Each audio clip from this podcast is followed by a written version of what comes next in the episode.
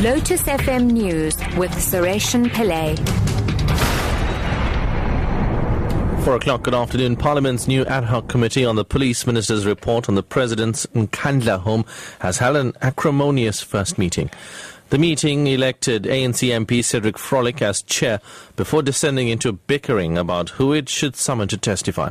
In a repeat of the row in Parliament last week, the DA asked that the committee call Public Protector Thuli Madonsela to give her view on the report released by Nathi Nhleko. Frolick says the matter has been resolved. There's general agreement about the approach that we I come back with a draft program in terms of what we will do, and from there we'll take the discussions. The eThekwini municipality says the number of foreign nationals living in Chatsworth has decreased. More than 2,000 people were living in the camp after the eruption of xenophobic violence in South Africa two months ago. Municipal spokesperson Stembiso Mshengu says most foreign nationals have been reintegrated with their former communities. Mshengu says they have about 300 people at the Chatsworth camp. Things stand now, we have roughly around 300 people still accommodated in the Chatsworth uh, shelter.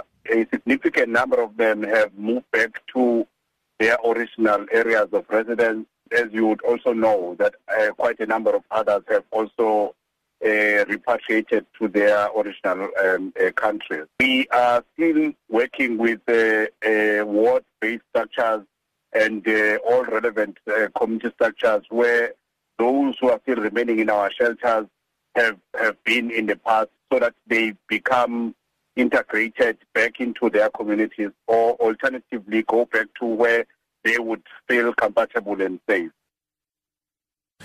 Convicted fraudster Schabir Shaik is considering working again after his medical parole conditions were relaxed. But the 57 year old doubts that he will be able to find suitable employment given the fact that he is still being restricted to the Durban area. Shaik has told SABC News that he needs to be able to leave the country to work, but that he doubts he will ever be allowed to do so after the Department of Correctional Services refused to convert his medical parole into ordinary parole. It's hard not being able to earn a living for many, many years restrained by medical parole, not to earn a living, one hour a day, then move to four hours a day, then increased a bit more and relax a bit more so you can work, earn a living and pay your son's uh, school fees, have time to spend at, uh, with your school's, your son's functions, which I was precluded from before. I'm still under house arrest in terms of certain times. The relaxation conditions are welcome, but I'm still under house arrest. And finally, struggle icon and one of the few surviving Rivonia treason trialists, Ahmed Kathrada, has been awarded an honorary doctorate in law for his defense of Justice for All. Kathrada, together with Public Protector Thuli Madonsela and Deputy Chief Justice Dikgang Moseneke, were honored for their role in upholding the Constitution as part of the University of Cape Town's law faculty graduation. He says being conferred with the honor just a few days ahead of Youth Day reminds him that it is now up to the younger generation to carry the dream of fully realizing the ideals of the Constitution.